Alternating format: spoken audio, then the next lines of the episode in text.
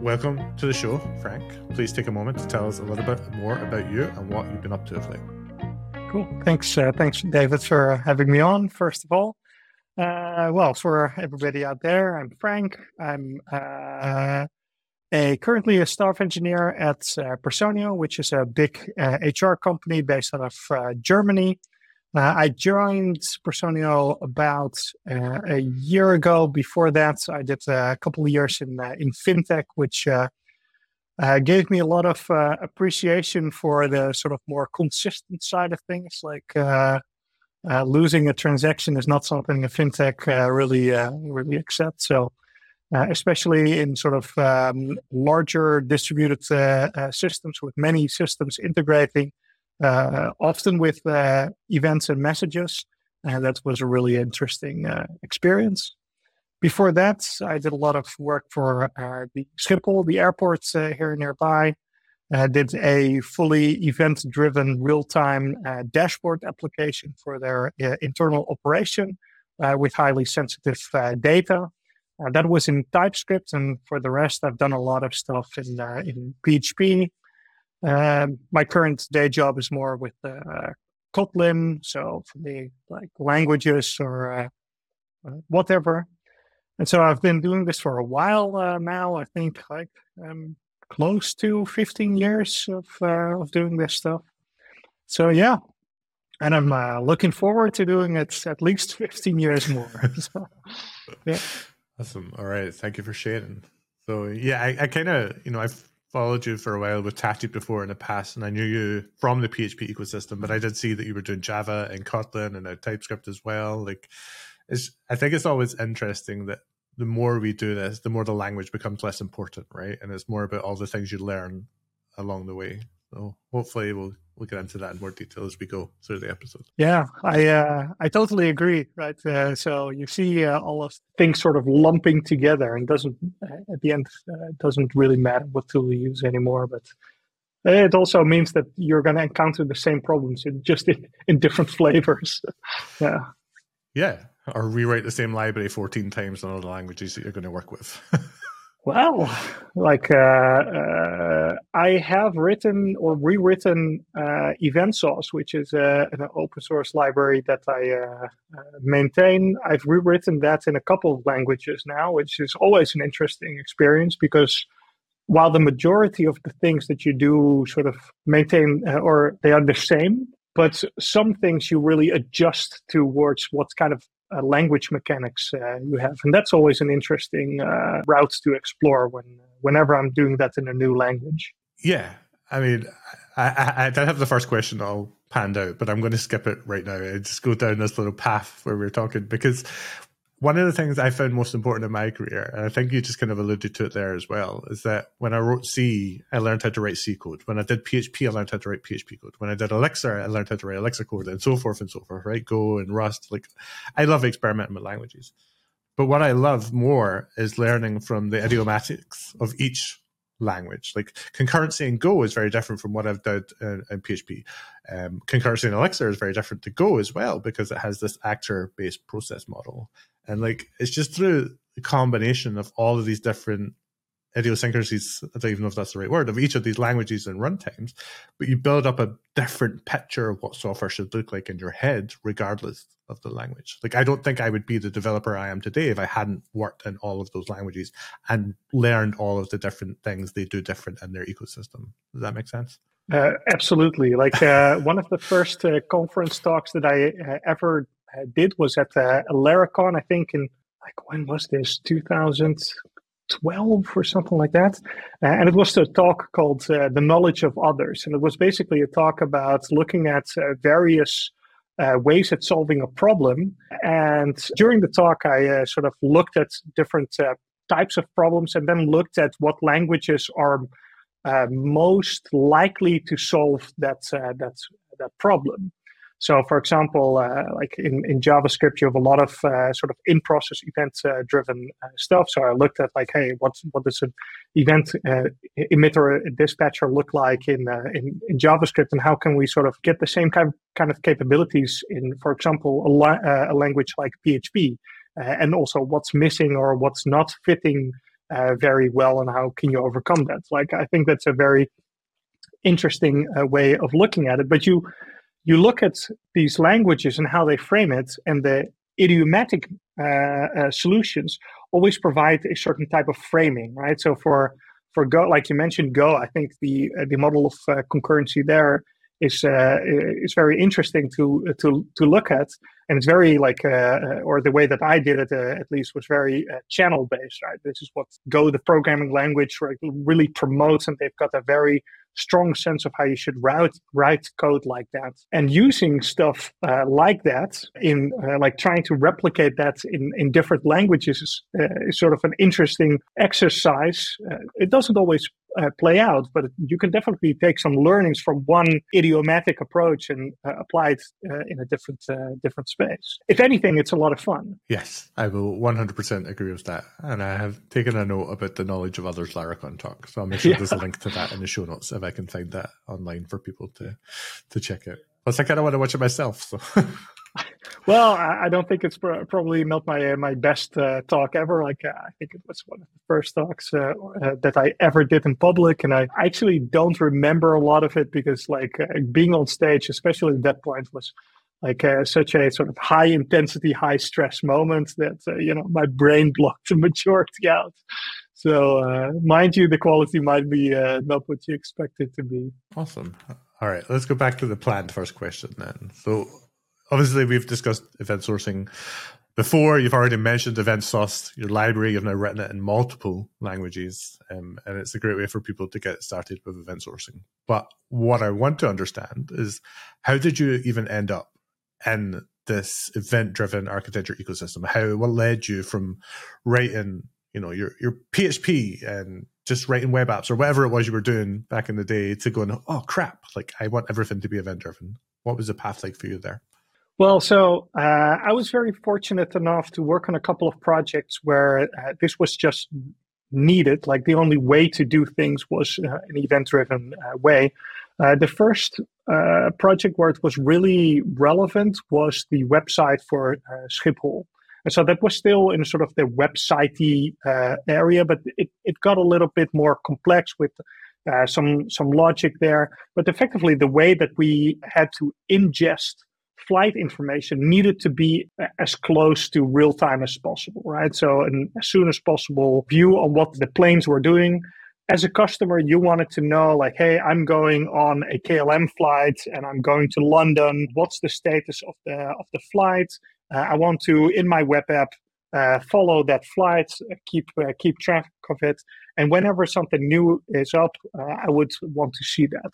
Now, the only real way to do that for the scale that we were at, like doing that for all of the uh, passengers that go through Schiphol, uh, you can't do that on a polling basis and then figure out the delta between all of the flights that are uh, there everywhere. Right. So one, it's it's it's not efficient enough, uh, but that's also not quick enough, right? You want it as soon as it as it happens. So we built a, a whole event-based uh, integration uh, there, and that was really on the consuming side of an event stream. So I, I, would say that's a relatively comfortable way of starting out in the event-driven space is to be a consumer of events right? You can sort of skip the whole how, how when, and in what form should I uh, be producing this and just see it as a stream of information uh, that you can respond to, that you can create projections uh, uh from, and all that. So that was my sort of initial introduction into the event driven space, which was soon followed by going into the event sourced space. For this same airport, we created a, a way to book parking spots for Schiphol, which for uh, an airport is a huge revenue stream. And so, it being a huge revenue stream, you also want to get a high level of insight into what is going on and why things are going the way they are. So, for example, if you're booking parking spots, you get uh, multiple types of parking spots made available for you, which are at different price ranges. So you also want to know as a vendor of these parking spots, like what does the positioning of those parking spots do for the general choice of the parking spots afterwards? Right? So you can do this with uh, just uh, an API call and record the response, then track where you positioned it, and then do a separate call afterwards to say like, hey, which one uh, was picked. Uh, but it's very indirect. And a more direct way is to just record that all of uh, as events and then uh, make sure that you use those events to gain those insights along the way. There, I was very fortunate to work with uh, Marijn Huizendveld, who was doing event sourcing like I think maybe even before I started programming. Uh, so I had a very like a veteran of event sourcing uh, as a mentor and as a, somebody who guided that entire project. So I was very much in a following capacity when I was uh, executing that, and uh, Marijn was uh, really leading that effort there. Nice. Well, yeah, I, I got a couple of questions, right? So you can imagine event driven and then event sourcing. And you know, to the people that are listening, I'm going to ask you very the same question twice, but for each of those, and you can just say yes or no, or you can give more information if you want, right? But would you say that most applications could benefit from adopting some event driven aspects? Yes. Right. What about event sourcing? Is this what the question I'm really getting at here is what is the decision? What what thought process do people need to make before they say, yes, I'm going to bring event sourcing into my application? Can they do it for all applications or is it a very specific requirement need? How how do you make that decision? Yeah, for me, it needs to be the core core business that you're uh, that you're modeling and there needs to be a uh, like i like it when there is a, a temporal effect uh, to it. So multiple things hap- happening after each other there's a sequence to it uh, and uh, what happens is sometimes as interesting as the state that you end up with so if you compare it to CRUD applications, right? CRUD applications, you have a state, something happens, you overwrite something, you have a new state, you overwrite the past effectively. This also means that you lose that state, right? So you forget about the past, but you also forget the delta. With event sourcing, you store everything that happens as a general principle as events, and then you just append those events. So this also means that you retain all of the information over time, but you also retain all of the delta. Uh, in fact, the thing that you retain is the delta. So you're always able to get from where you were to where you are now. Uh, and there are a couple of benefits to that, which some problems are more prone to benefit from than others. So, for example, if you have changing policies and those policies need to be applied, even though something was vetted through the process before and was deemed okay, now a new policy is added and no longer uh, valid.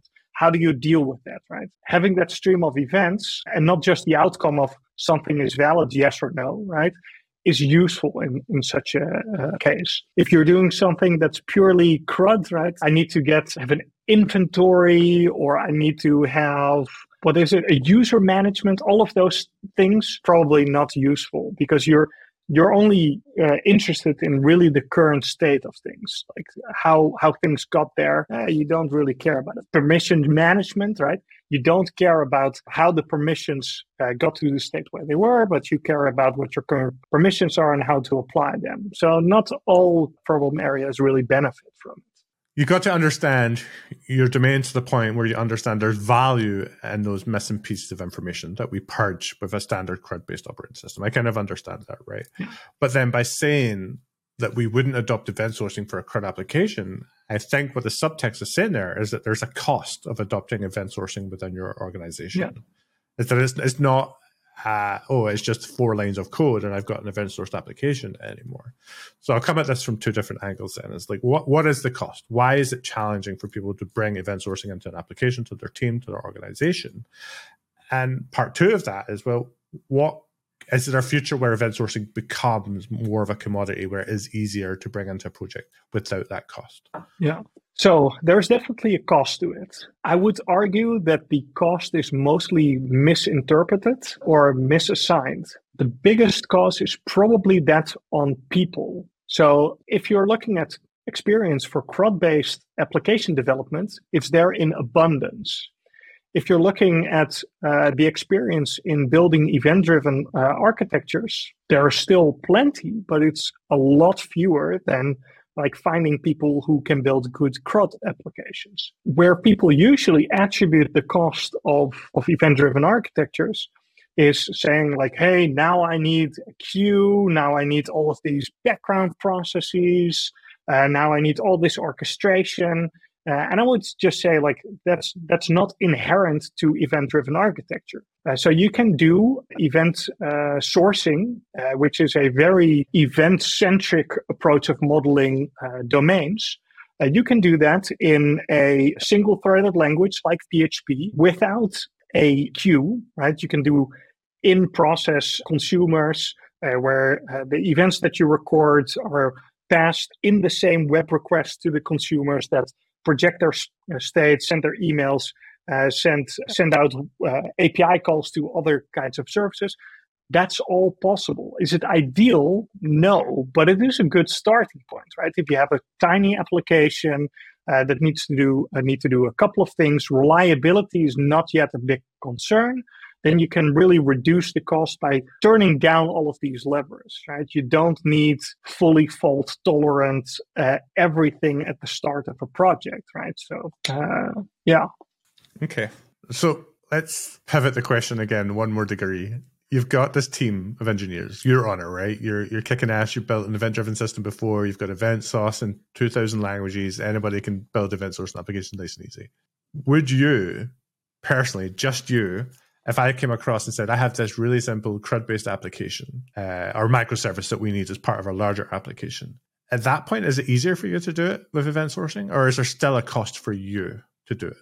Like, I'm wondering, it's like if I have the experience, if we have a team of experienced people, like, would you default to event sourcing or would you go just credit, just credit? No, so uh, defaulting to any type of technology for me always sounds like a very dogmatic thing to do. So you need to balance it with uh, like the benefits uh, of implementing some uh, something and the costs of it. And so, especially when you have a large uh, team around you, if you don't have any event driven experience within a, a, company, then you're saying, like, hey, we're going to change this core component and we're going to switch it from a more CRUD based to a uh, event driven approach. that has a serious expense to it. So it, it's more a, that the expenses that you're gonna, the organization will need to learn about event driven architectures. And that means that they're gonna fail at, at it for some time. And so you need to find a, a mode within the company that they're able to fail. Uh, and sometimes the expense is um, is high, but even even then it can be okay enough to to to do it. So, for example, in in some uh, systems that I worked on, all of the adjacent business processes were taking direct database access uh, to the columns that they needed uh, to get their information from. Well, this also meant that it was very difficult to change that system. So by introducing events, we allowed these second secondary business processes to decouple from those internals, giving the internals the freedom to change. Right. So because this was a very necessary change for the system, the rewards were higher than the cost, right? And so in those cases, you can do that.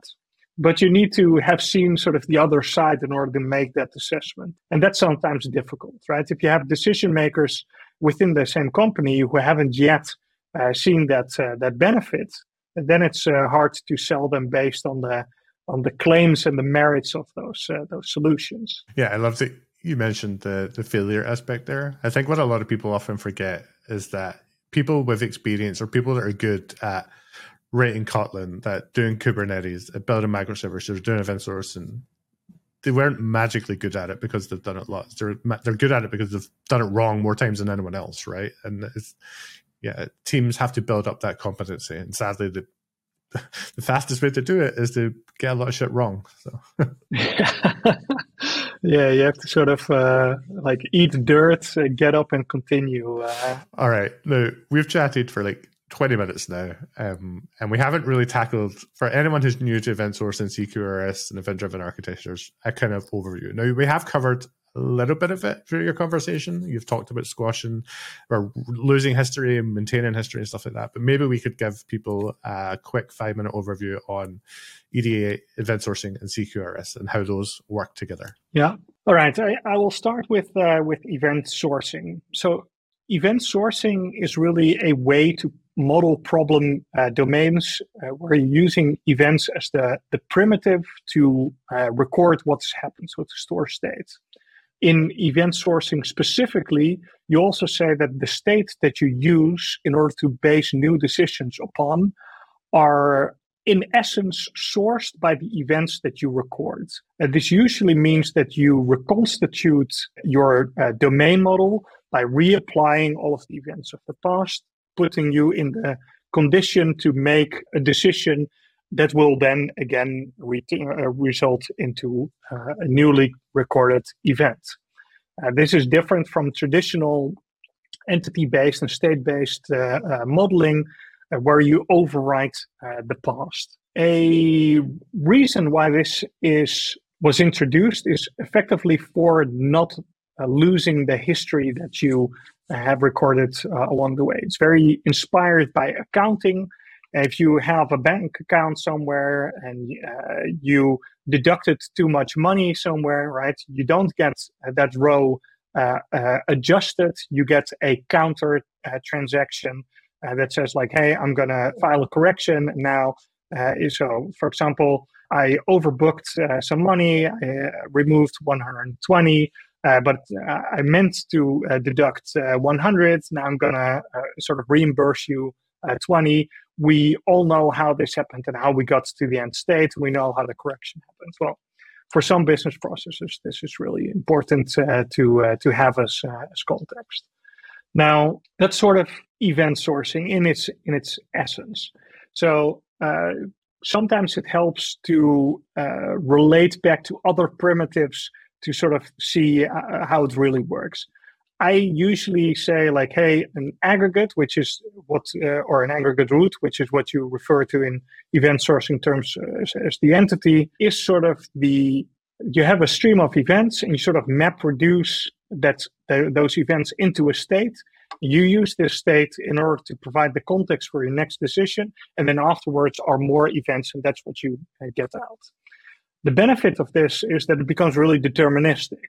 If you have state-based application applications, you need to set the state, and whether that state is something that you would end up in or not, right? That's that's out of the question. And then you need to make a decision, and then uh, a new state is what you actually assert on in event driven systems, especially event sourced ones, you can have a really nice given when then structure, which says, like, given these events, when I do this action, now I ex- uh, expect these events to be recorded.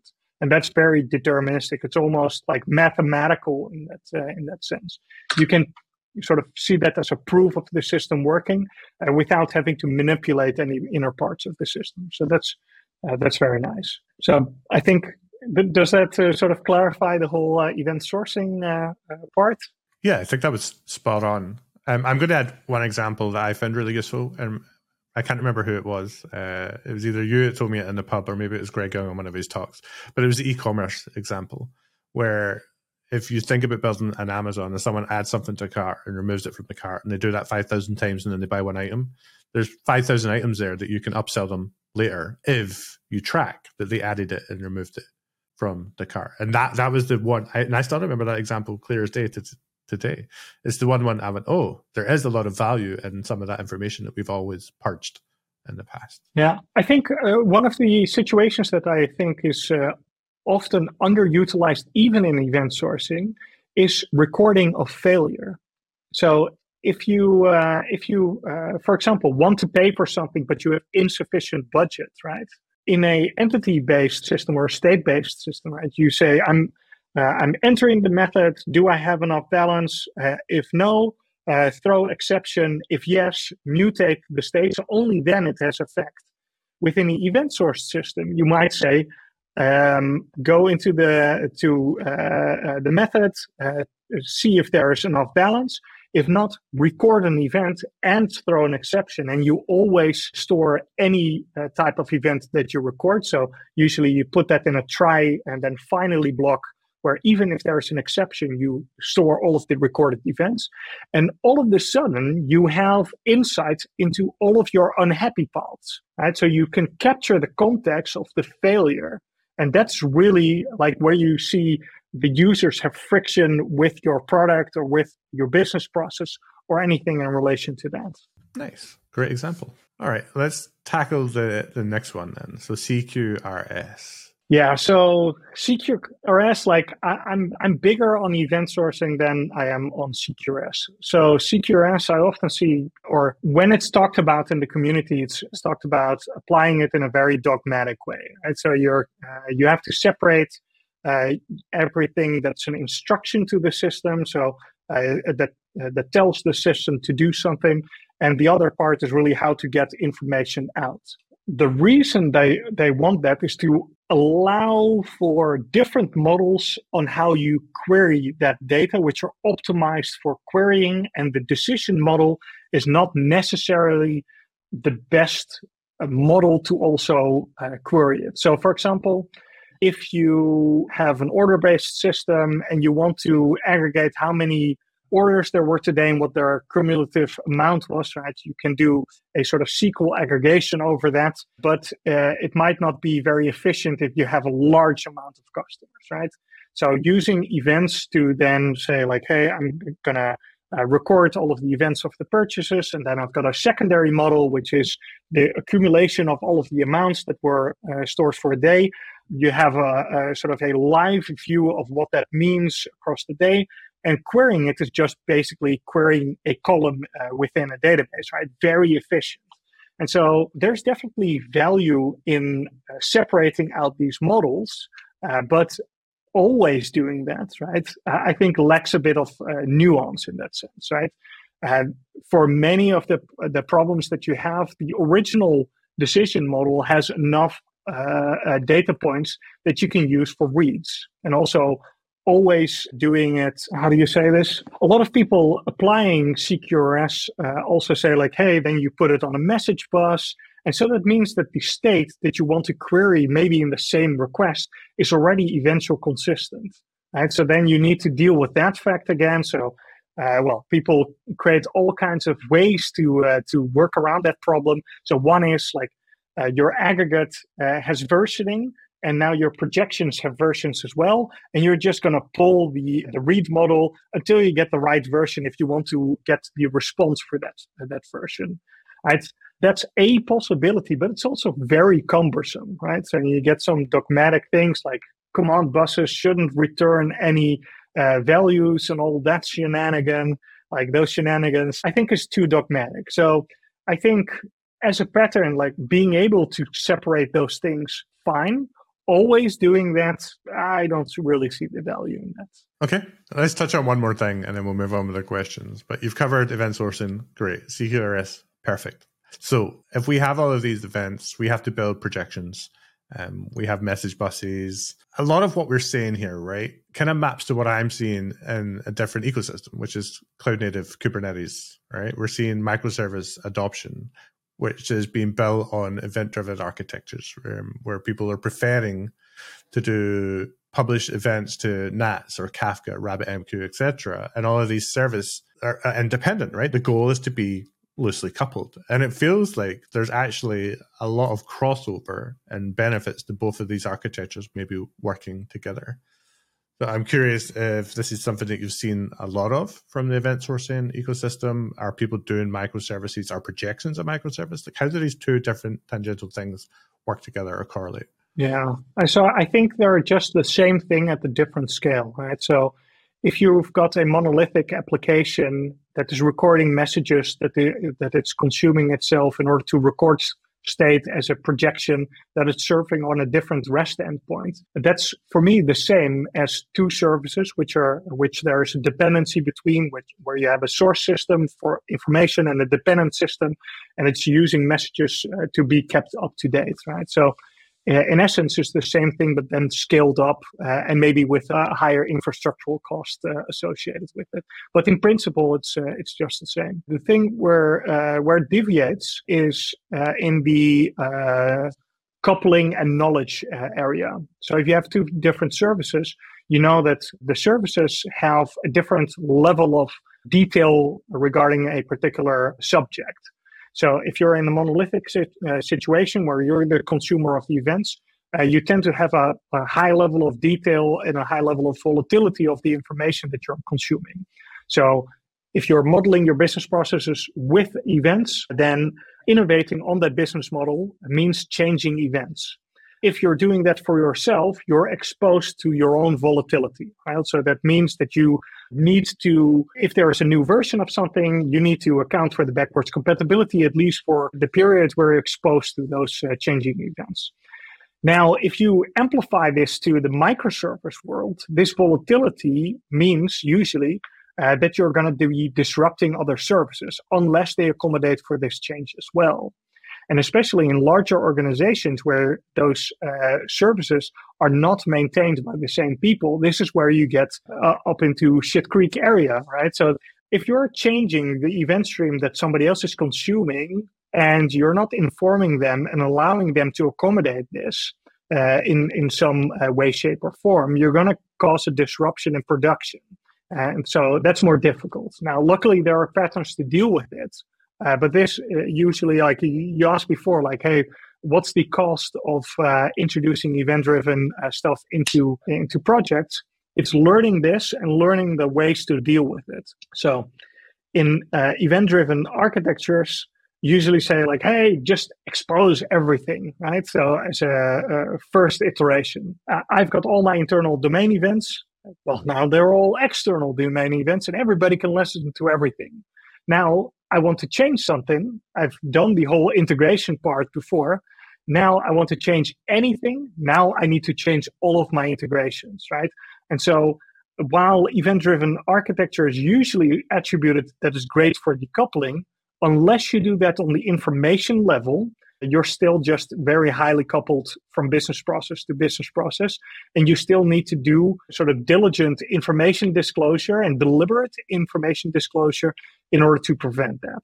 Right. So within object oriented stuff, uh, we say, well, we've got an interface and then you can touch these public things, but you cannot touch these private things, right? Within event driven architectures, especially if your implementations mature, you see the same effect, right? You've got internal information streams, you've got external information streams, and you, you act differently. Uh, with object oriented, you say, like, hey, I'm maintaining sort of a backwards compatibility for a large degree, and sometimes I'm creating uh, APIs with a new version, right? That same applies to event-driven architectures, but there then you're uh, accommodating that by versioning the payloads that you send, and then putting anti-corruption layers in place, which are either on the producing end or on the consuming end, that smooth over the differences between these versions. So that means, so for example, if you are uh, producing a new version of your event, uh, which has uh, more fields or fields that are just formatted a little bit different, something that's really backwards incompatible, then what you can do is have sort of a mechanism on the producing end that says like, hey, I'm going to consume this uh, stream and I'm going to convert it to the older version and publish that as well. And so a mechanism like that uh, gives other parties a, uh, a lenience period where they can uh, still rely on the old information stream, uh, but then uh, also have at their disposal an opt e- event stream, which they can consume in parallel uh, and then try it out for a bit and then convert all of their integrations without needing to do it at, as a hard cut. Can I just confirm something there? Because that was really really interesting to me personally, right? Because versioning is hard. Um, and when we talk about challenges of this, I'm sure versioning is going to be one of the biggest ones. So maybe we'll come back to it. But I never really thought about publishing or having a producer who already has all the knowledge of the versions, right? Because it's their domain. Do you publish them as separate events with the different versions, or do you like wrap them in an envelope and publish them as one event with multiple versions as a payload? Like how how does that work in practice? In practice, it's uh, uh, so if you need to couple them in the same message, they need to be produced atomically right? So thinking of this a little bit uh, longer, I think you you can do it like that, even if the producer uh, doesn't uh, uh produce them both versions. But what would the benefit be? Well, I was thinking if the producer emits version three of an event yeah. and it has a function to downcast it to V1 and V2, wraps them in an envelope and publishes it, then the consumers can kind of cherry pick out the version that they understand the most or the latest version that they yeah. react to and and handle it. But then I guess you, you you also want downstream to be working to the latest version too. Yeah. Yeah. Tough problem. So that is possible. You would be publishing multiple versions of the same event inside of the same event stream, right? So uh, what you sometimes uh, have is that upgrading event versions or entire streams, they're used as an opportunity also to re-provision all of the infrastructure that's behind it. So if you need more topics on your Kafka stream, right, having a new stream is sort of an opportunity to say like, hey, I'm going to over provision a little bit again. So I've got some breathing room for my concurrency uh, for my consumers. So usually you want to have that as a possibility. Uh, now, a consumer will rarely, in one business process, consume multiple versions of the same event, right? So usually, uh, what you do as a consumer is you're going to put side by side multiple consumers that do uh, version A and version B side by side, and then you can uh, sort of uh, compute. Like if you want to do a, a parallel run, uh, you can check for for differences afterwards. So they just have one thing. So you you can you can certainly do it. I've never seen it being done like that. So usually what you uh, what you see and what I think is idiomatic in that space is that you have either on the same uh, stream uh, you have that payload of mer- multiple versions. So you have a type and a version of the type, and it's uh, published over the same stream. Or if the entire stream is being upgraded from one version to another, which is usually uh, the case if the structure of the data or the payloads are fundamentally uh, changing. So either there's something changing in the envelope. Uh, that's usually a case where everything go- bumps up one version. Then you see uh, more often that an entire new stream of events is being introduced for those cases. Nice. Well, it feels only fitting that we're talking about some of the hard stuff then with event sourcing that we maybe see. Are there any other challenges that you've faced adopting event sourcing at Schiphol and other places that you want to share with people? Like, you know, assuming some masochist listening to this podcast has went, you know what, this sounds really cool. Uh, hard, but really, really cool. Like, what else should they be looking at for? What else have you worked through? Yeah. So one of the areas where it's both a virtue and a uh, and a curse to have event-driven architectures in place uh, is disaster recovery. So as soon as uh, sort of metaphorical shit hits the fan, and uh, maybe you have catastrophic uh, infrastructure failure, and the consuming system uh, loses all of their state, they need to rebuild that state from somewhere. So in more state-based uh, systems, you either work off of maybe a database replica or something else. You sort of like ingest or restart that whole replication process with database native technologies, you're in, in place relatively, relatively quick. For event driven architectures, it can be more cumbersome and you need to design for it. So, for example, if you need to, if you've got a projection and you need to recreate all of your current state based on everything that's been recorded before, the question is always like, how far back do you need to go in order to figure out what to reconstitute from? Are you going to do that from the epoch of your business, right? From day one of your business? Or are you going to have some intermittent state where you're going to say, like, all right, I've got a snapshot of the of the state that it was at, and now I'm going to reconstitute from from that point and out and reconsume. Now, that is not something that is very trivial to design for, and you need to apply a couple of sort of supporting practices which help you uh, to do that. I think Kafka as a technology makes it easier to do some of those things, mostly because they have a incremental offset based storage strategy where you know where you left off. And if you have a snapshot that's at a particular Kafka uh, partition uh, combination, you can take that state and know, all right, I'm, I was exactly there and I can uh, go on and uh, reconsume uh, the rest. If you don't have such a system and you have got your own sort of like delivery mechanism if you're going through RabbitMQ or any type of other like sort of transient message queue implementation right you need a way to inform the producer of uh, those events to reflush whatever they had so reconstitution of uh, these uh, read models becomes a lot more involved so it's it's not all cherries and rainbows uh, uh, in that sense.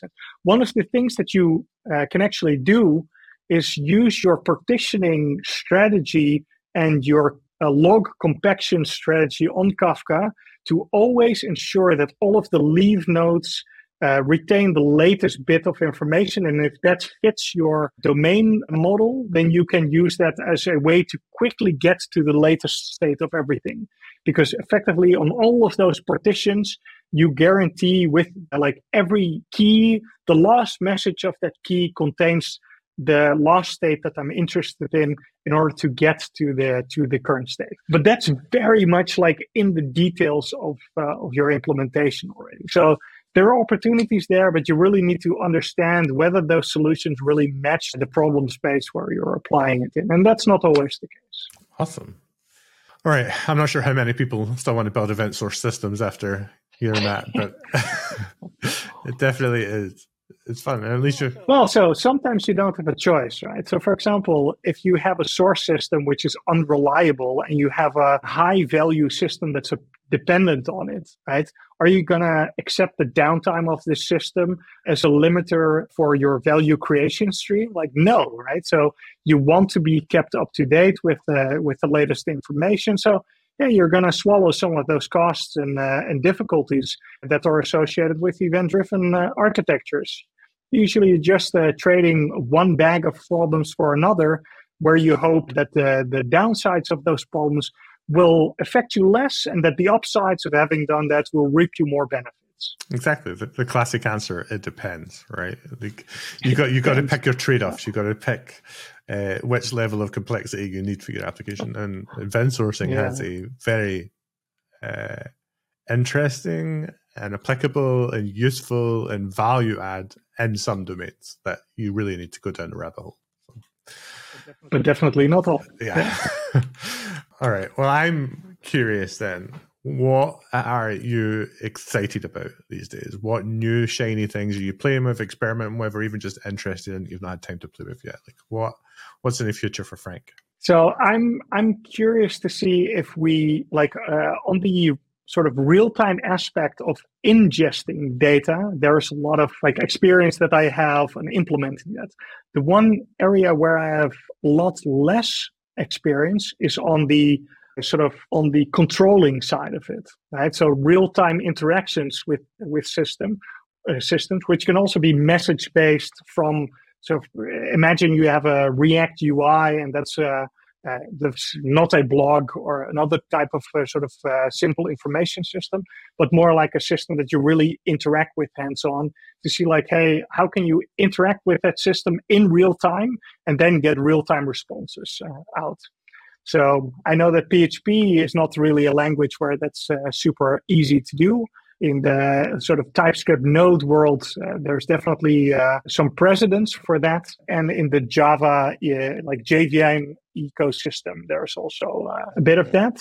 But I also want to learn more about Rust. So maybe I'll just use Rust as my uh, next language to experiment with and implement that. So uh, yeah, that's a general area, but it's still really fuzzy for me in terms of like, hey, what does that really look like? And what type of uh, uh, systems can I study in order to learn more about it? Sweet. All right. Well, I'm looking forward to seeing Event Source and Rust. Then I think that's going to be a, a lot of fun for you to work. I'm. I'm I'm guessing it should uh, probably like uh, if I'm looking at Rust, it probably involves some kind of macros uh, somewhere. I mean, you could write some really sweet procedural macros in Rust to handle the replay logic within a struct. I think that would be super cool, and everything would work within an implementation block. I think the developer experience and the API you could provide for event sourcing in Rust would far surpass any other language. Yeah, all right. Because it has really great macro support. Metaprogramming in Rust is good. Metaprogramming in Go, not so not so much. No, no. Like in in Go, there's some awkward bits if you need to do uh, uh, event sourcing uh, uh, there because like it's very difficult to do anything very dynamic and event stuff is usually usually benefits from some dynamic forms of programming. Well, we'll go to that generic support in one 18 or 119. So I think that landscape is now wide open for some innovation, but certainly prior to that, it's, it's been tedious at best. So Uh, this has been awesome. Thank you so much for spending the last hour of your life sharing your event sourcing journey with me and loads of interesting information for people listening at home. I'll now give you just a minute if you want to share your Twitter handle, plug your website, your company, open source projects. Now would be the time to to plug away. Cool. So uh, if you have any uh, file system needs uh, within the PHP ecosystem, uh, check out uh, Flysystem, which is uh, the main PHP file system abstraction library. If you need to build anything event sourced also in PHP, check out EventSauce or check out eventsauce.io. Um, check out my employer. They're called Personio. If you're uh, uh a company that needs to uh, work with HR processes or any other type of HR tooling, that's what they provide. So uh, do check them out. And when I have the time, I blog on my personal website which is blog at frankdejonge.nl. All right. Thank you very much.